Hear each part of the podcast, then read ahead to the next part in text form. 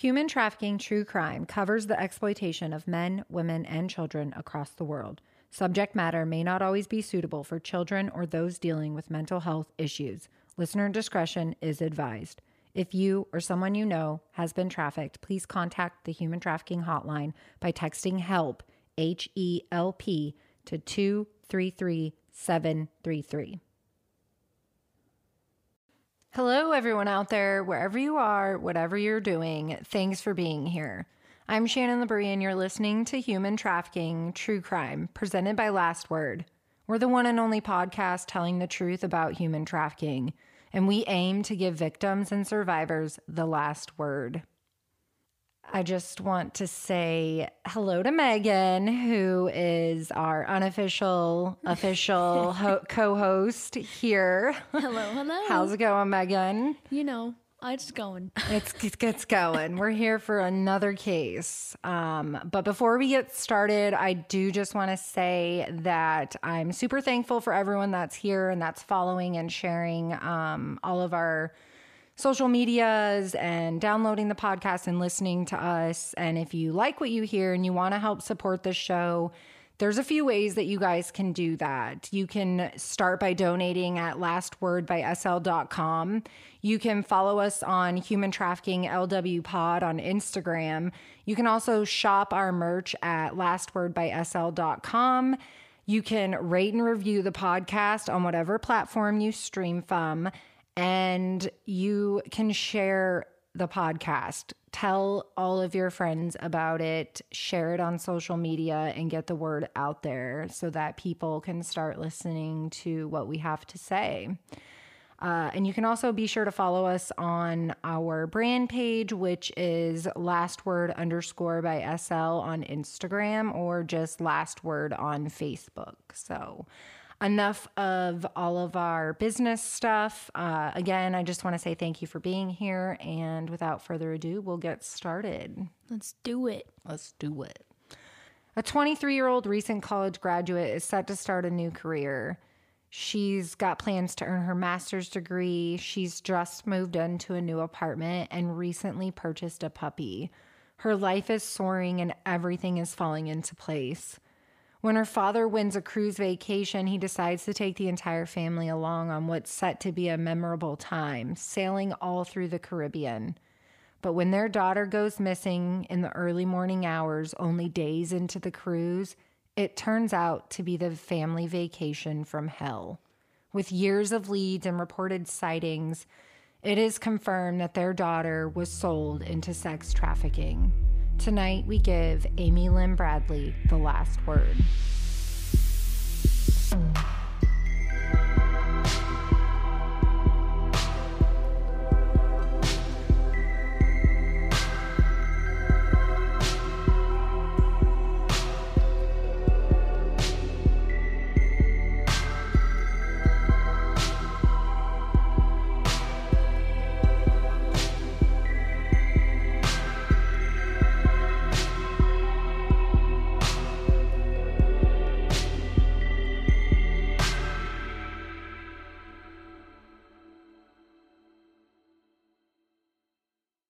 Welcome, Megan. Hello. I know we already said hello and welcome, but how's it going? It's going all right. I'm Yeah. hoping we got better or a not as sad of a story that's about to happen. Well, they're all sad, unfortunately. um, yeah, they're all sad. So brace yourself because this one's this one's definitely a roller coaster. Okay.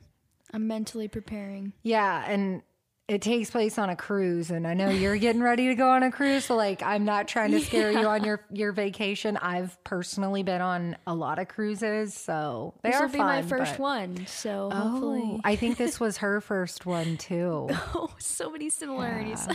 hey, but you're you're obviously in a position where you are aware of what's going on yeah. and what human trafficking is. This story takes place years ago, so human trafficking wasn't as prevalent as it is now. It definitely isn't as prevalent as I would like it to be as far as people knowing about it and having open communication, but with that being said, you're more aware about the risks and vulnerabilities than unfortunately Amy was. So you have that on your side. Well, but that's good. Hopefully.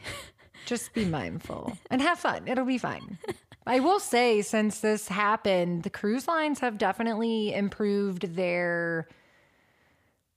I don't even. I, I don't want to say investigations, but their processes and procedures when people go missing. So you do have that on your side, but there is no laws in international water, and you are not under if you don't know this, you're about to learn. If you go on a cruise, you are not guaranteed to be under, like, if you're an American citizen and you get on a cruise, you American laws don't apply to you because you're in maritime, Right, Like at right. that point, and I think that your laws are based off of wherever the cruise line is registered.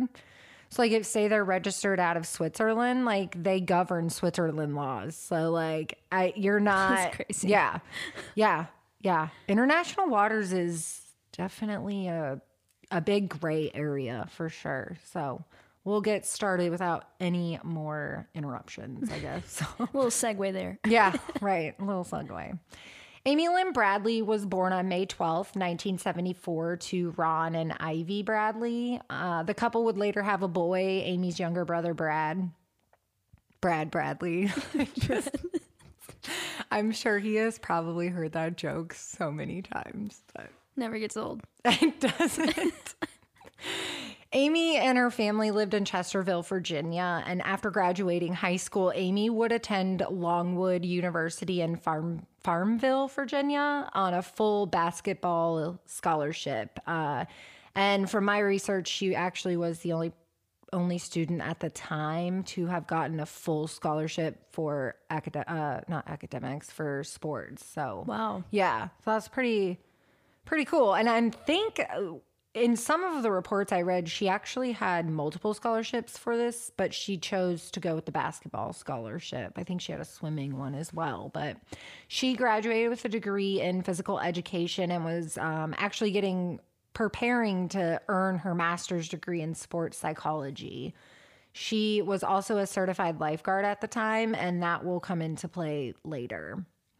So by March of 1998, Amy had moved into a new apartment and was going to be starting a new job. And she actually had just purchased an English bulldog named Daisy that she was set to pick up upon returning from this family vacation.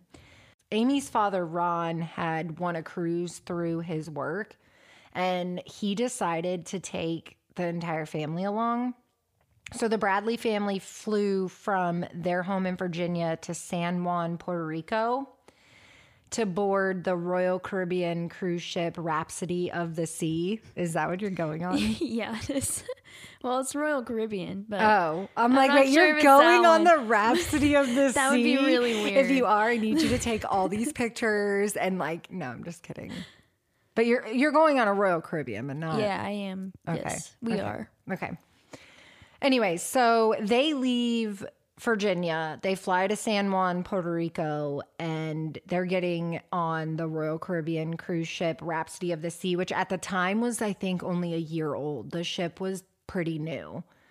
Um, this was a seven day cruise starting on Saturday, March 21st, and it was leaving from San Juan, Puerto Rico, like I had stated, and they were stopping in um, Aruba, Curacao, St. Martin, and then St. Thomas before returning back to San Juan on Saturday, March 28th, 1998 from the start, Amy was pretty vocal uh, about not wanting to go on this cruise.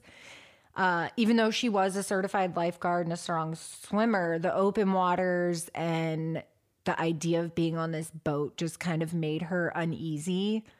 I think personally, for me, looking back on this, I'm like, maybe she just had a gut intuition about That, something that not fair. yeah. yeah. But after convincing her, like the family, you know, after them convincing her, she decides to go on this trip. So Amy's story starts on March 23rd, 1998. The Rhapsody of the Sea had departed San Juan, which was their, you know, home port, if you will. And their first port of call was Aruba, which they were there on March 23rd. The Bradley family disembarked the boat that day, uh, but not before stopping and taking a photo on the gangplank, I think is what it's called, like the the entryway, Yeah, right? The yeah, way to get off and on the boat. And you'll notice this when you go, like there's they're constantly taking pictures that you then can purchase later. And so the family stops, they take their little portrait, and we'll have all of these photos on the blogs. But um they would spend the day on the island doing all the normal tourist activities and then they would return to the boat later that afternoon. Now, according to my research, the ship didn't actually depart Aruba until around 1 a.m. on Tuesday, March 24th. So that's actually not uncommon. I've been on cruise ships, like I've stated before, and sometimes they have hard deadlines, like you have to be back because we're leaving, you know, an hour after the doors close or whatever. But at this, and then then I've been on cruises where they let you you know, they're there maybe until later in the night and you mm-hmm. have until 1 a.m. to get back on the boat or whatever. Okay. So at this particular spot, they don't leave Aruba until around 1, according to my research. And earlier, Amy had been asked by members of the crew to go hang out at a bar, which is right off the boat. So that's another thing that you'll notice for people who've never been on cruises when you dock at ports there's they they trap you right there, right? You got the duty free tax place and all the bars, and they want you to buy all the trinkets, and it's all jacked up prices and all the things. But there's typically a lot of restaurants and bars in that area, so you can you know party it up and then just walk back to the boat. And so these crew members had asked if she wanted to go hang out at the bar, which is, you know, right off the dock. And the bar was called Carlos and Charlie's, which is actually the same bar that Natalee Holloway was last seen at in 2005. Yeah. Amy uh, told her family that she wasn't going anywhere with them, that those dudes gave her the creeps, and that she would prefer to stay on the boat with the family. So Amy and her family would attend the formal dinner on the cruise that night. So we're talking March 23rd. And that night they take more pictures and her and Brad, her brother, were there's and we'll have these pictures on the blog as well. Um they're in their whole getup, right? They're formal. Yeah. Tux. I'm assuming nice Yeah. long dresses. Think prom. Like prom, Prom. photos. Okay. Yeah Yeah. you know, formal attire. Um, and they take their picture. And then after dinner, the family attends the party that's going on on the upper deck. And it's during that time that uh, Ivy and Amy, her mom, they go up to the fourth deck to look at the photos that the cruise had taken earlier that day. Um, and that's when her mom noticed that like all the photos of Amy were gone.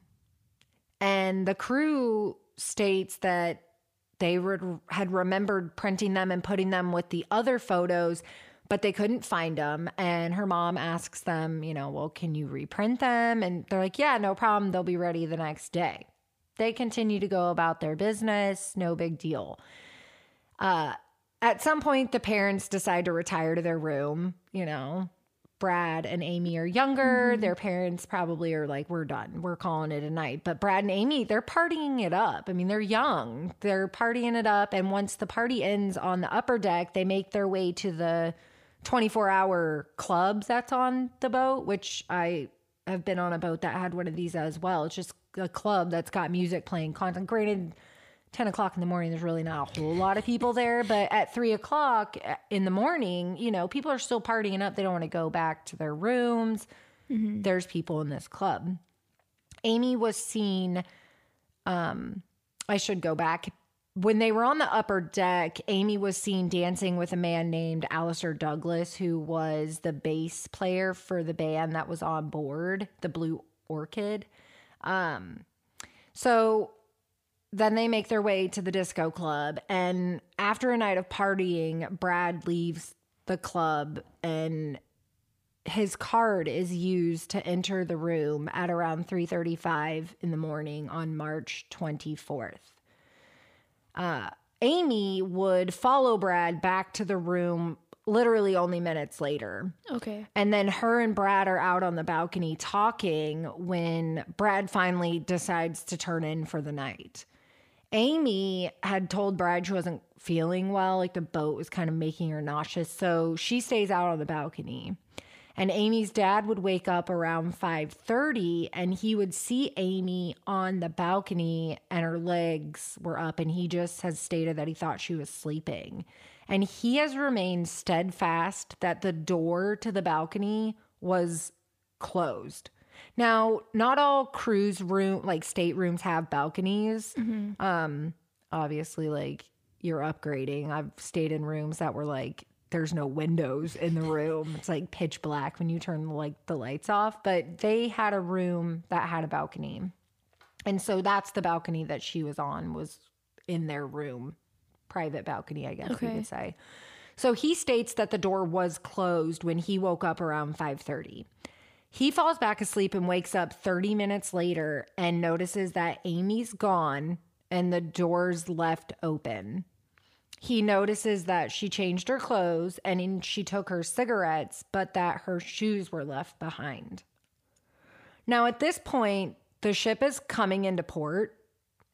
They're coming into the port of Curacao, which is their next stop. So this was all happening while they were Yeah. out sailing to the next port.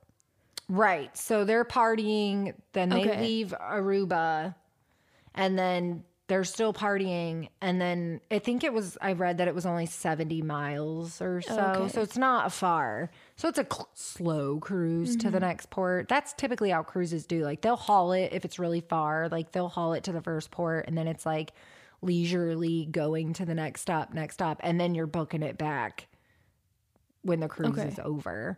So they're they leave Aruba and now they're on their way to Curacao. And they're getting ready at this point like the ship's coming in to Curacao. Um they're coming into the port and after the father can't find Amy like on the ship, he you know, he leaves the room, goes around looking for her and he can't find her he wakes up his wife and in some of the interviews i've seen like she said that she instantly knew something was wrong just by the look on his face. Like he couldn't find amy. So the family all start looking for amy and they alert crew members on board after they've searched and they still can't find her. And they ask them to do a boat wide page. Um, but they refuse, saying that it's too early in the morning and that it would scare the passengers. And her mom begs them not to open the doors and not to let anyone off the mm-hmm. boat until they can find her daughter, but it just falls on deaf ears. So the ship at this point is now docked in Curacao, and the crew opens the door and or the doors, and they allow the 2,000 passengers to exit. Wow. Yeah. The first page for Amy would go out around 10 minutes to 8 on the 24th of March, 1998.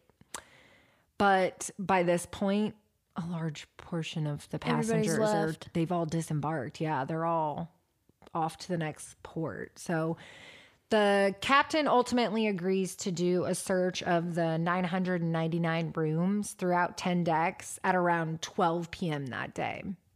Mm. So the family literally just spends this day trying to wrap their head around like what's going on, where's our daughter? They're, you know, trying to figure things out and by 5 p.m., they still can't find Amy, and the captain informs the Bradleys that their search didn't turn anything up.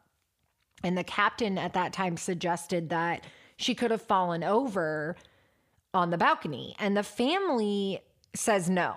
Like, there's no way. She was afraid of the railing. It, you know, she didn't want to go on this cruise anyways. And it just all made her uneasy. So they were adamant that that was not the case. Um, and then another crew member had suggested that maybe she had killed herself, like jumped off and committed suicide. Wow, that's like okay. Right.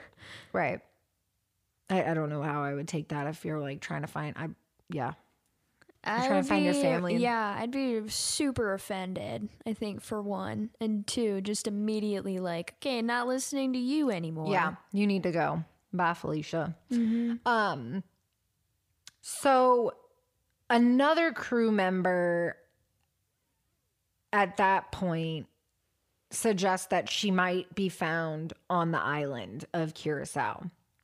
And the captain informs the Bradleys that if they stay on the boat and she's found in Curacao, that they wouldn't be able to get off the boat. They're not going to have a way to get the Bradleys back to Curacao once they leave. And they've got at that point about four hours before the boat is set to take off to the next destination, which is St. Martin. Oh, wow. Yeah, I mean, think about this. That's like, a really, wow. think about like when someone goes missing and you're, you know, but this is on another level because you're on a cruise and like time is a ticket. Yeah, you Like, have a you have a time clock that you have to follow. It's it's not the family's fault that it took them four hours to start their search, but Right. I also, I mean, I understand on the standpoint of she was an adult, but I feel like cruise lines are a little different. Like someone goes missing, you need to be, th- that's different. Like, th- Yeah. and cruise boats are, big. this boat was over a thousand feet long. Like, it's a big boat, but not a thousand feet. Was it a thousand? Thousand foot cruise line. thousand feet. That's a lot of. It's a big boat. It's a huge boat. So like you're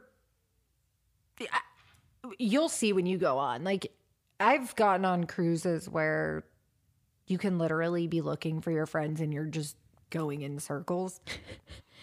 like passing them and they're looking for you. You know what I mean? So that's Yeah. why you always kind of have like a this is our common or like common space. Like you can't find, you know what I mean? Like your meeting space, if you will. Yeah. I don't know. So it's at this point, like they've got four hours before the boat set to take off for St. Martin. And the family ultimately makes the decision to get off the boat. Okay. So yeah. they- I mean, I feel like everybody would make that decision. I don't know.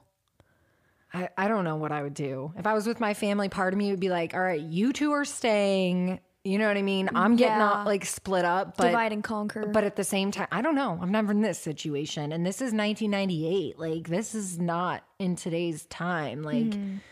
I remember even just 10 years ago when you'd go on a cruise, you couldn't use your cell phones. Like, there was no Wi Fi on board. Now, that's way different now. You can pay for Wi Fi plans and stuff. But even in 98, cell phones weren't even that, like, those were very rare if you had one. So, aside from that, like, you're leaving your ship going to another country like it, it's just a lot.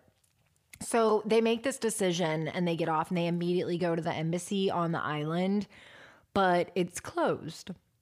And they actually managed to get in touch with the FBI but it will be 48 hours before anyone can arrive. I'm sorry 24 hours. It'll be 24 hours before anyone can arrive. Uh, so the Bradleys like I said, decide to stay in Curacao and they wait for the FBI. Now, once the FBI arrives, they meet with the family and they immediately go back to the cruise boat, which is now in St. Martin. So the FBI meets the family in Curacao and they all book it to the boat. Now, once they arrive and the FBI's there, it's discovered that the captain's search of the boat was not actually a full scale search of all the staterooms and hmm. locations, but it was rather just the common areas, which the Bradleys had already. I'm not searched. surprised. Yeah. I'm really not surprised. Right. Well, nobody ever is because nothing ever, nothing's ever done correctly. So hmm. They just do a search and of the like, common areas in the bathroom. So the FBI at that point starts interviewing crew members and passengers. They will conduct lie detector te- lie detector tests on several crew members, including the band mate Alistair Douglas, who's also known as Yellow, but we'll refer to him as Alistair. Now, Amy's brother, Brad, would later recall a weird encounter that he had had with Alistair in the early morning hours when they were searching for Amy, but the formal announcement hadn't been made yet. Alistair comes up to him and tells Brad, like, I'm sorry to hear about your sister, which at the time I don't think he thought that that was weird, but after everything that's conspired, he's kind of like, yeah, that was weird because It no wasn't one out knew. yet. Yeah, yeah. So another weird encounter happened when Alistair was coming out of his lie detector test uh, with the FBI. He like apparently gives like a thumbs up in this cocky like way that like I passed. And her father states that it took everything in him to keep composure and not go after him. Like my dad probably would have thrown him overboard. Yeah, there would have been hands thrown. Mm, mm-hmm. So once the Bradleys got back on the boat and the FBI was there, the mom, Ivy, was confronted by two girls who had said that they had been looking for her and that they had seen Amy with the band member Alistair in the early, early morning hours before she went missing. And another witness stated she watched Amy and Alistair get off the glass elevators and enter the disco area. Alistair turned the music up and then they both walked over to the bar area. This wit- Disco area is the 24 mm-hmm. hour. Okay. yeah. And the witness watched Alistair give Amy a drink that was dark in color. Whatever that means. It could have been Coke, it could have been mm-hmm. coffee, it could have been, you know, Kahlua. Who knows? Could have been anything. So she also states that the bartender that was there previously, which who had been really friendly, was later standoffish when she had asked him if he had remembered seeing Amy with Alistair. And at that point, another bartender who was a Hispanic woman got really upset and started telling this witness that the senorita had been kidnapped. Which was weird. Now, this What? witness, yeah, this witness was subpoenaed and did appear in a federal grand jury in Virginia. And she testified that Alistair Douglas was with Amy before she disappeared. So I think that that's credible. She's credible to me. Right. Now, the Royal Dutch Marines had conduct- conducted a several day search, uh, which of the waters, which turned up nothing. Now, remember, the boat was coming into Curacao, so if she had fallen overboard, they would have found her body because they're not. They weren't out in the open water. They were near the port. Like they were literally coming into the port. And you'll notice this when you go on your cruise, but like when you're coming into the port, you're close to land. So if she had fallen overboard, I personally think that her her body would have been found. And she's a lifeguard. And So- that's correct. She's a lifeguard. She was a strong swimmer. So even if she had fallen overboard, she probably would have been able to swim. But the other problem with that was if she had fallen over, the balcony to their room had like a a deck. There was a deck below them. Mm. It wasn't like a straight drop off. So she could have hit her head. Right. But then it, there would have been, I would think, some type of blood or something like But that. But did they check that? no, they don't. Go, girl, you should do some research on accidents that happen on cruise ships. They don't do anything. No, anything. thank you. I'm Yeah, okay. do it after you get back. So the Bradleys would end their cruise and return home without Amy. And they immediately go into action mode, starting to get Amy's story out of the news. And they put together a $200,000 reward for Amy's return. Uh, on April 21st, 1998, Brad and Ron, her brother and her father, they returned to Curacao to search for Amy. And they're passing out flyers. They're, you know, asking locals if they've seen her, anyone know anything. When a taxi driver tells them that he saw Amy the morning she went missing, that right after the cruise docked and people were coming off the boat, she came running up and asked him where a telephone was. Uh, and he told her dad that I wouldn't forget those green eyes, which Amy had green eyes. Doesn't mean the dude saw mm-hmm. Amy for sure, but it was a potential sighting. Now, four days into this search back in Curacao, Brad hears Amy call his name from a van. And so they start following this van and they catch up to it, but Amy's not in the van. Now, her brother later said in an interview that either they followed the wrong car or He just his, he wanted it. his mind was hearing what he wanted to hear. Yeah. And that, when I read that, that was really sad to me. I'm like, I could see that where you really want to hear it. But at the same time, like, how do you know? Maybe she was in another van and you just got them mixed up. That's But- that's also true, but man, that's like hope ripped away right there. Right, you'll never know. So they return home after a week with no Amy.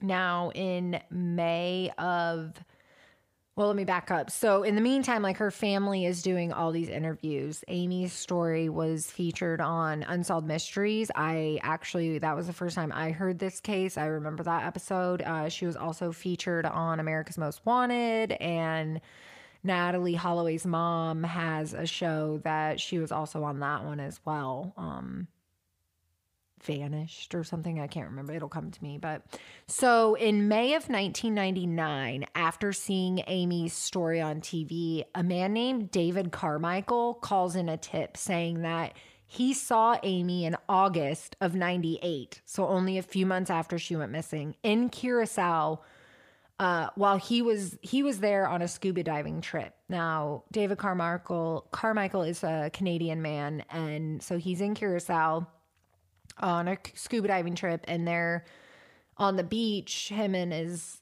you know companion, yeah, yeah. whoever he's with, um, and he sees a woman walking down the beach with two men who take this woman into a cafe. Now he says that the woman it, he felt like the woman was trying to come up to him and talk to him, but the men kind of just like ushered her into this establishment. Uh, he later would accurately describe her tattoos and he also described a Dos Equis watch that Amy had been wearing when she disappeared and what I read was that information at the time was not released to the public so this tip became credible and con- it was Yeah, considered number credible. one tip. Yeah. Yeah.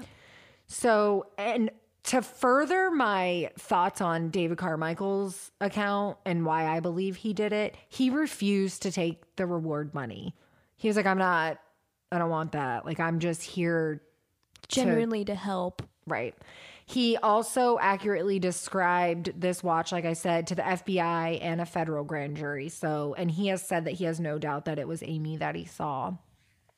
Now, in August of 1999, the Bradley family hire a private investigator named Frank Jones. And he tells the Bradleys that he's a former U.S. Army's Special Forces officer with a team made up of ex Army Rangers and Navy SEALs, and that they specialize in these like rescue operations. And okay. Right. right. Well, when your family's missing and this person said, you know, I'm sure he had some, he was convincing at the time. So he offers to help rescue Amy, and the Bradleys pay for his services through some donations that were made and their own money. And over the course of his quote unquote investigation, he would send the Bradleys uh, a picture of a woman on a beach with a man who looks like he has like blonde hair, and the woman uh, has her back to the camera, but you can see the tattoo on her back, and it's in the same spot as Amy's tattoo. So the Bradleys are like, oh my God, it's Amy. So they're hopeful at this point that they're going to get their daughter back. And Right. Frank requests requests another hundred thousand dollars uh because he has found Amy and she's being held captive and whatever. He gives him this like whole BS story. And so they're ready to give him this hundred grand, but the Bradleys are completely tapped out of their resources at this point. And so Ron's employer, mind you, he's the one who he won this trip through his work. So I would imagine Ron's employer probably felt a little Oh yeah. guilty at some point, Yes. but also like this is the kind of employer I would want to work for. Like this man's immediately like, I will pay the hundred thousand dollars. We will get your daughter back. But before he offers up this money, this man does his due diligence and hmm. he hires his own PI to investigate the PI. like to make PI sure to investigate Right. PI. but you know what I Oh mean? Like he's yeah. making sure that this money, because at that point, there That had- is a lot of money. it's a lot of money, and there had already been like an operation that you know he had convinced the Bradleys that he had found Amy, and they flew down to Miami, and they were on standby for a week with a private jet ready to get her out of there. But then called and said like this big gunfight broke out, and so whatever. So at this point, he comes back with these pictures. They, you know, they want proof that Amy's alive. He sends these pictures. And then Amy's father, you know, they're ready to pay this. So the employer is ready to offer up the money. He hires this PI to vet out Frank Jones, which learn from other people's mistakes. Like if someone you know goes missing and you're going to hire a PI, do your due diligence before Definitely, you because offer I'm up sure he grand. knew about the story and how desperate this family was to find hi- th- her, and not to mention, to be honest, Frank Jones sounds like every shady PI person I've ever heard about. And he, uh, for some reason, he lives in New York and he smokes cigars. Is that what you're picturing? Yes, I am. I'm picturing like a middle aged man with a mustache and a cigar between his fingers. I'm sure he probably smokes cigars because, according to the second PI, uh,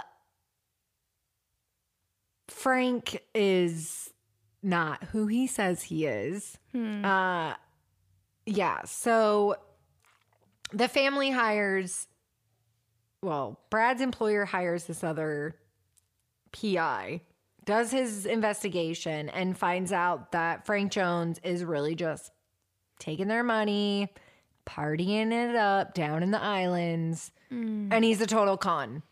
Like, he wasn't even in the special forces. And they discover that the pictures that were provided were total fakes. The woman was paid, they were stencil on tattoos. And the man in the photo, I think, is actually Frank Jones in a wig. Oh my God, the audac! Oh, jeez, those types of people in this world. They gave him over $200,000 over the mm. course of two years. Please tell me they get at least a part of that back. Like, how do you? To uh, my knowledge, to date, they have not. Now, however, Frank Jones was sentenced to five years in prison for mail and wire fraud, and he was ordered to pay the family back, but to my knowledge, that has not happened. Mm-hmm. Yeah. So, two years they've wasted.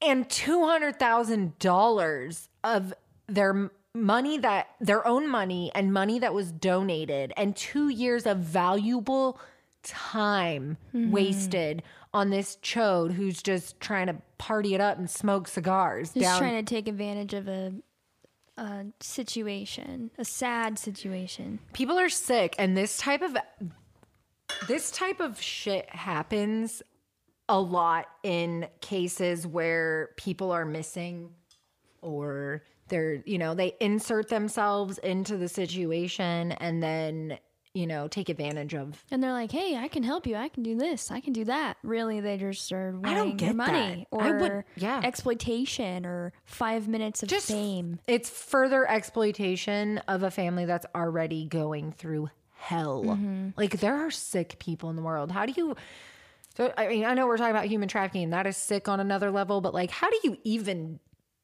We can go off on a tangent on this. Like, I just, I don't understand people. So, another lead would come in 2001.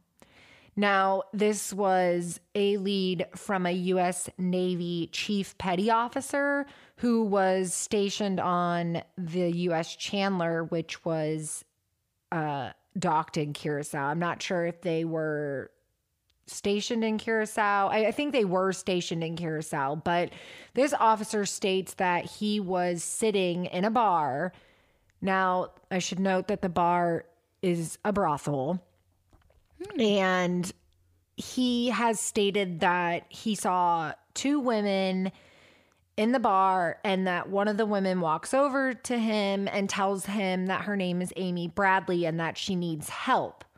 He has never heard this name, Amy Bradley, and doesn't know that she's a missing person, obviously, but he notices that she's obviously American. So he tells her, like, you can walk five minutes that way to the boat and they'll help you if you need help. And she's like, trying to tell him like no you don't understand my name's amy bradley like i can't leave at which point two men oh my god. approach her and they take her like out of the room. Now he doesn't even report this to anyone because navy personnel are not allowed they were not allowed at this brothel. And so he doesn't say one, he doesn't know she's a missing person at the time, but two, he never says anything because the brothel's supposed to be off limits and he's not supposed to be there. Not to mention, I read a report that he was married at the time. So he doesn't say anything. And he doesn't even realize like what exactly what he could have prevented. Right. Wow. Until he sees Amy's photo on People magazine later in the year in 2001. So he saw her in 1999. Imagine having that moment where you're just like looking at a photo and you just go, Holy shit. What have I done? Yeah. Wow. Yeah. Now, according to my research, the FBI, when they got word of this, they went to investigate, and the brothel had actually burned down at this point and there was nothing left. Also, according to my research, the officer would later testify for uh, in front of a federal grand jury that he had seen Amy and that he actually had passed a polygraph test. Uh, he has declined to be publicly interviewed by the media. Um, apparently, years later, he agreed to be a part of Beth Holloway's uh, Vanished program that I was talking about earlier, but it's reported that he dropped out at the last minute. He doesn't want to be associated with this, I guess. Right. I, I that just sounds just I'm sure it's a mixture of both guilt and also just like not wanting to put his own name out there because he knows that he's going to get a lot of backlash for that. Right. And I I mean I get it. I grew up in a military family, you you know, don't want to do something that that could potentially jeopardize your career in mm-hmm. the service. So I don't think at the time he realized the severity of it, the situation. And I would like to think that people are good and that if he would have known the situation, things maybe would have been different. But unfortunately, it's a lead that came two years, you know, late mm-hmm. later. Uh, but it just further solidifies that the family is now like, okay, we've got a lead from David Carmichael, we've got a lead from the chief petty officer. Like, she's alive and she's in Curacao, and it sounds like she's being controlled by people and she's in a brothel, so she's obviously being exploited out. Mm-hmm. Um, four more years would pass with no leads until an anonymous source sends photos to the Bradleys in 2005 of a woman that was being advertised on a back page for an ex, uh, escort service.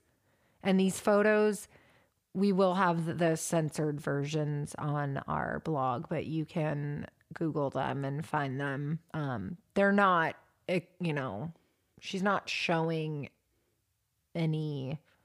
She is clothed in them, but it's very, Minimal. yeah. Yeah. So the website for my reports and my research was called the it I guess was connected in a way to the affordable adult vacations website, which was a website that basically was an adult resort that you could rent women at. Hmm. Wow. Yeah. Now, apparently, these photos were on the website until 2008. So I think the FBI gets involved. They tried to track the IP address, which is what's connected. The IP address was connected to this affordable adult vacations in the Margarita Island area. Um, and according to my research, the owner of this escort resort resort they still have resorts in the Caribbean. And I looked at their website and I, I- oh my god.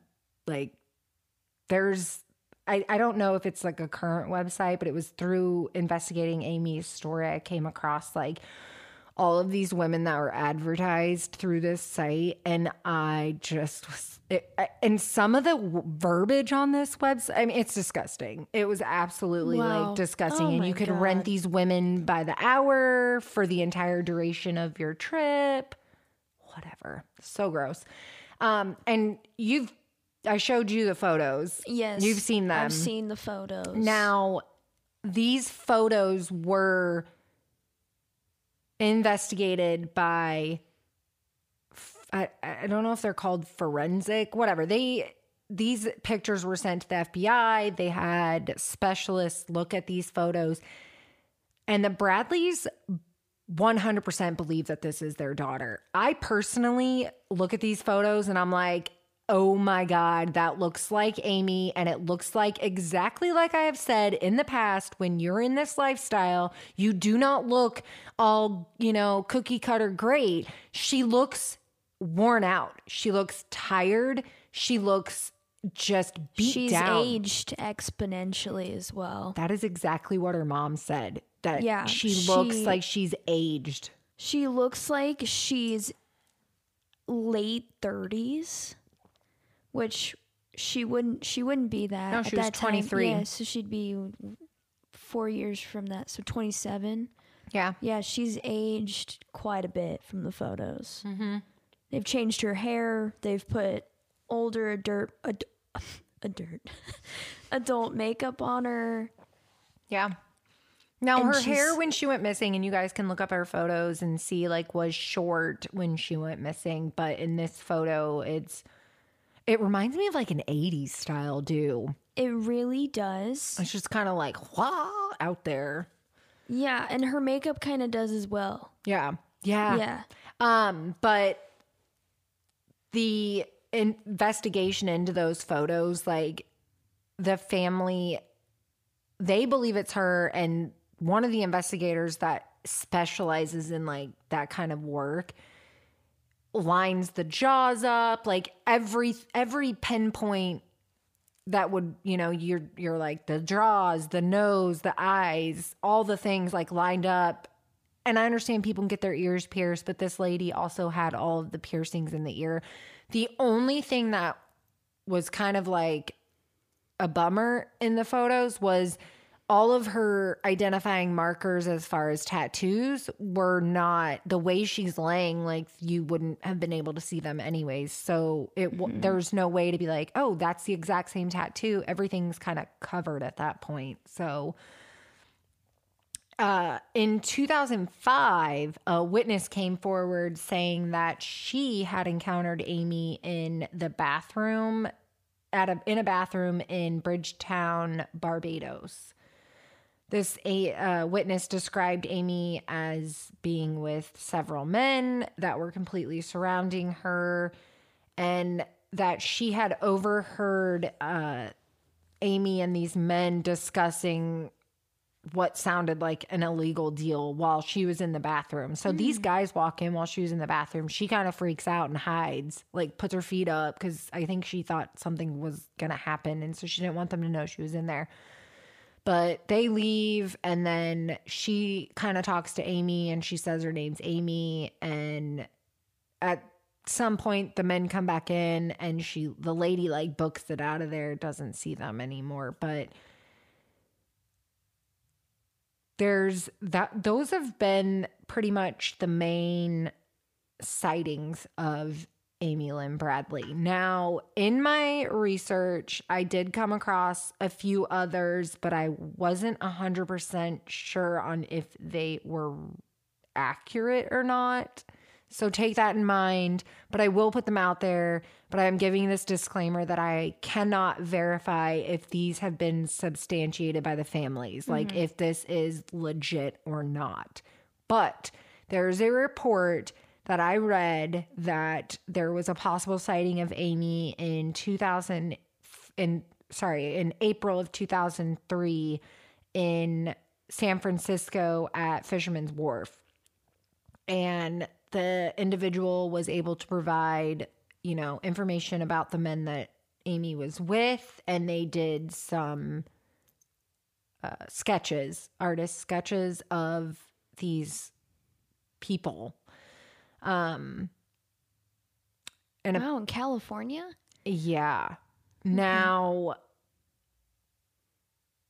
this, like I said, I haven't been able to substantiate this, but apparently, this sketch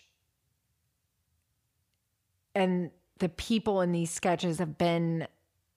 It's been rumored that Amy's been seen in three different locations at three different times by three different witnesses. And it's kind of like they all provide the same so I, I don't know, but there is this interesting twist that I found that, again, like I said, I have not been able to 100% confirm. But there's a man named Alfred Cotton, and apparently he worked at these affordable adult vacations.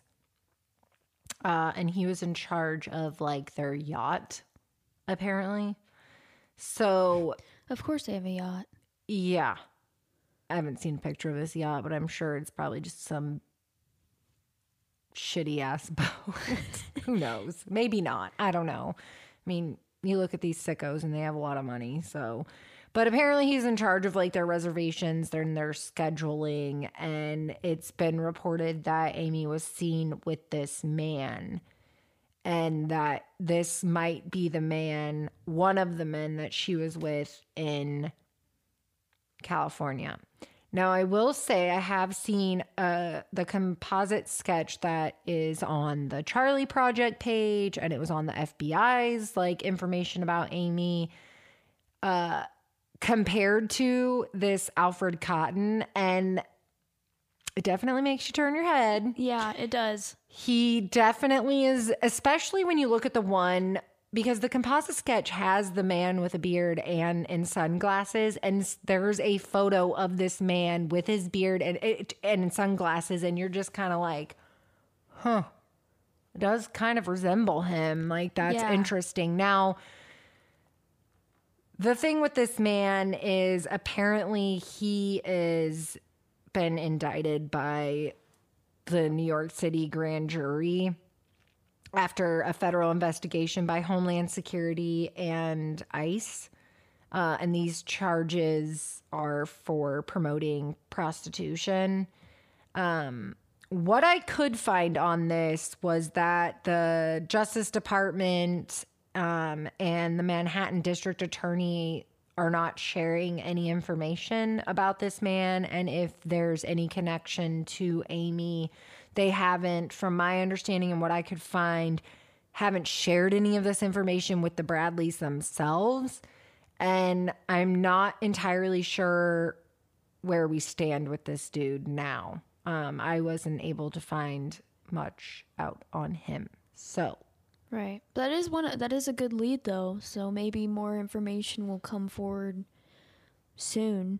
yeah, you could hope. But Amy, to this date, has not been found. Now, Alistair Douglas, from what I could find, has been working and living in the Caribbean or the Caribbean, tomato, tomato, however you say it. Um, I will say I did do some research on the affordable adult vacations group and I was completely disgusted, but some of their uh, websites, if you will, are called Affordable Adult Vacations, Total Satisfaction, Total Satisfaction Plus, Alexis Club, My Wild Vacation, Adult Vacation Getaway, Tropical Adult Vacations, Caribbean Fantasy Tours.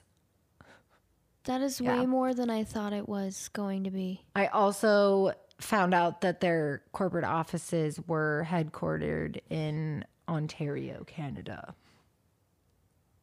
They're the lady that says that she saw Amy in 2005 worked with a sketch artist from Quantico and we will have those sketches up on the blog as well as um, our social social channels but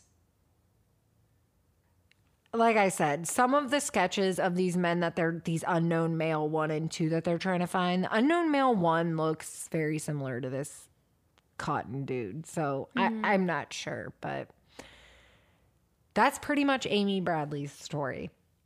I 100% fall that she could be in Curacao still.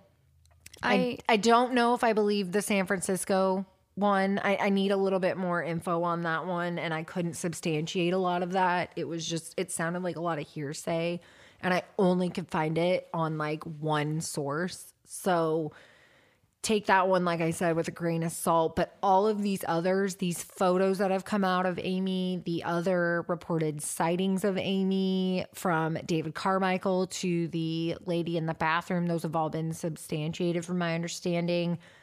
I personally think that she is the victim of human trafficking and I definitely agree too, and it's it's a different type of human trafficking than what we've talked about on Yeah.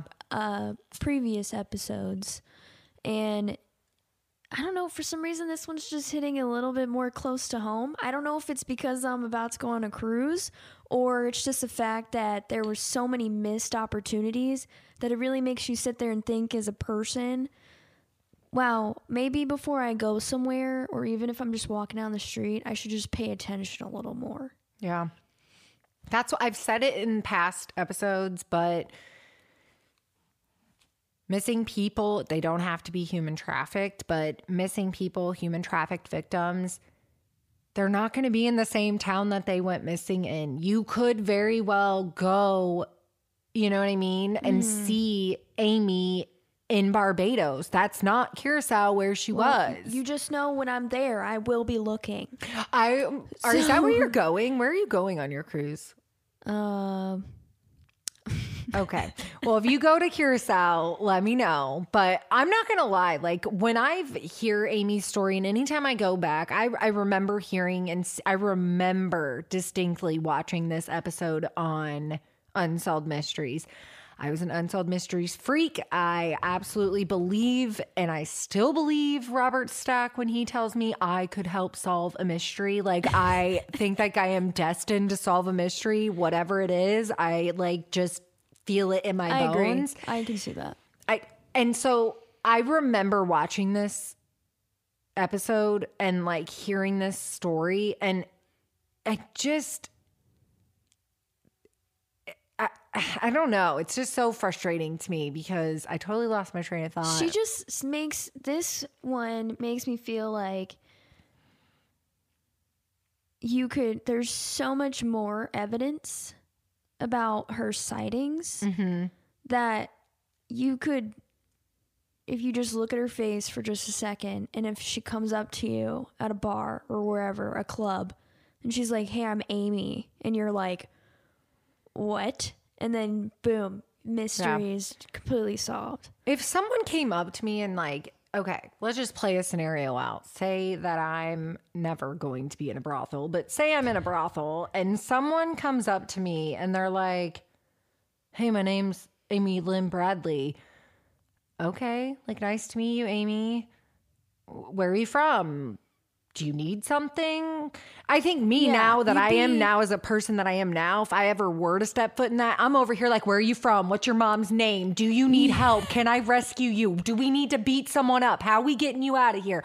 But that's my mentality now. Yeah. Like if I, you know what I mean? I can. I think underst- for me personally, it'd be very like, what is she like? In my head, I'd be like, what is going on? I'm gonna play this out here and be nice, but what is happening?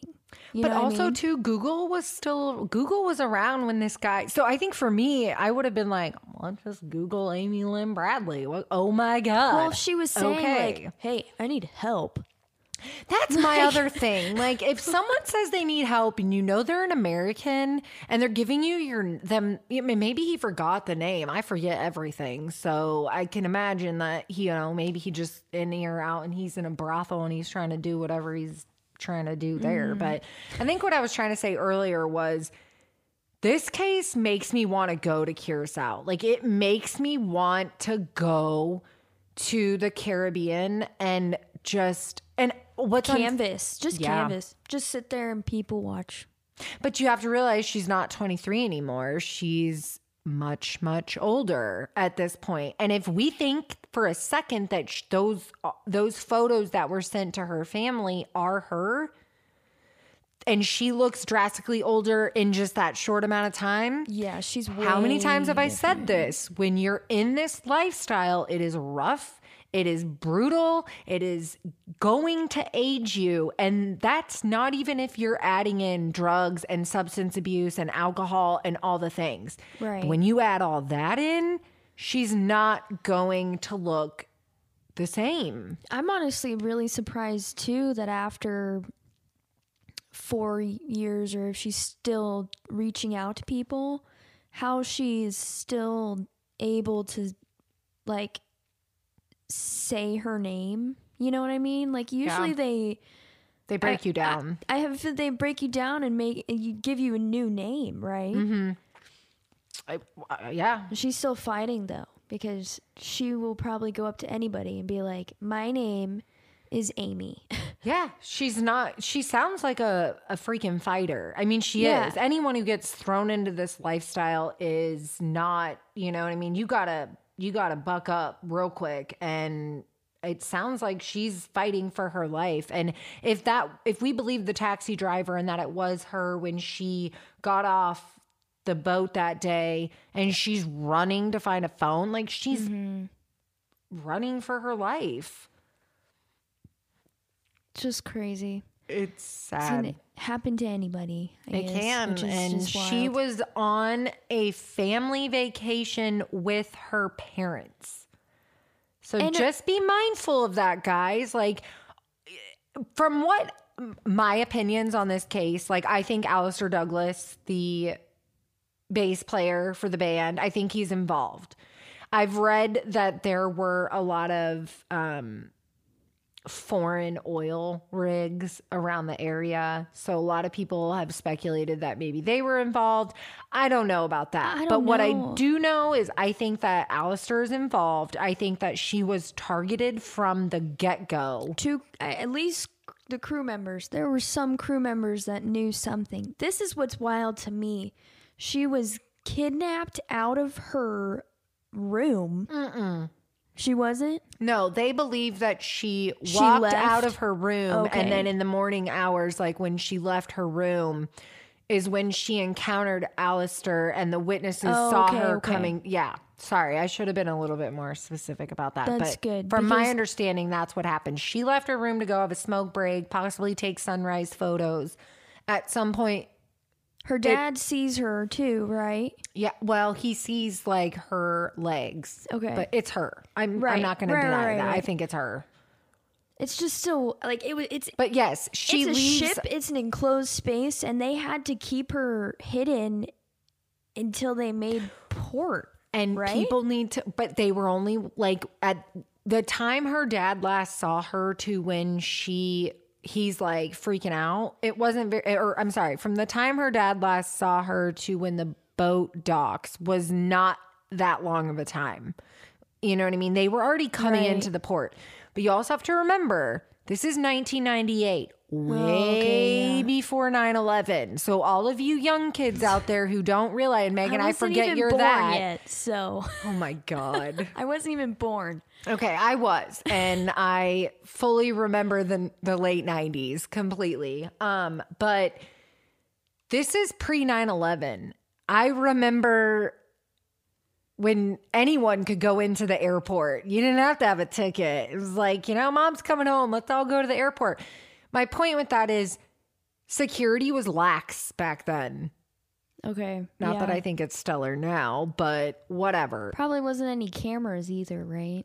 Um, well, funny that you mentioned that. Uh there was a photographer that was paid by the cruise line to take like video and stuff that was going to be showcase um the last night of the cruise of just all the things that had happened.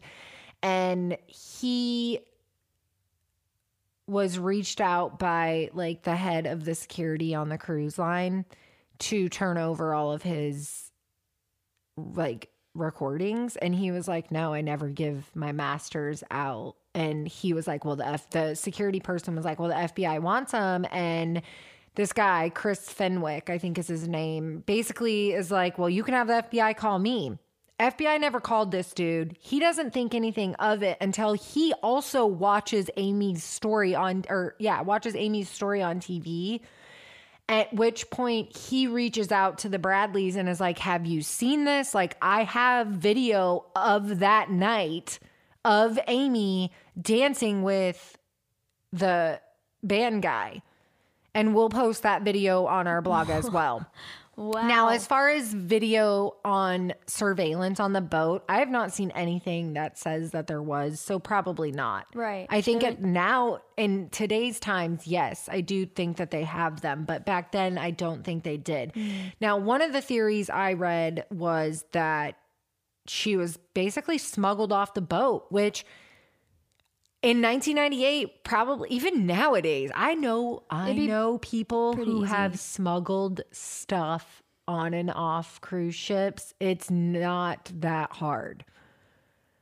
I am not condoning this behavior and I'm not admitting that I have ever done this, but I do know firsthand people that have smuggled alcohol. I, I do too. So drugs. I do too.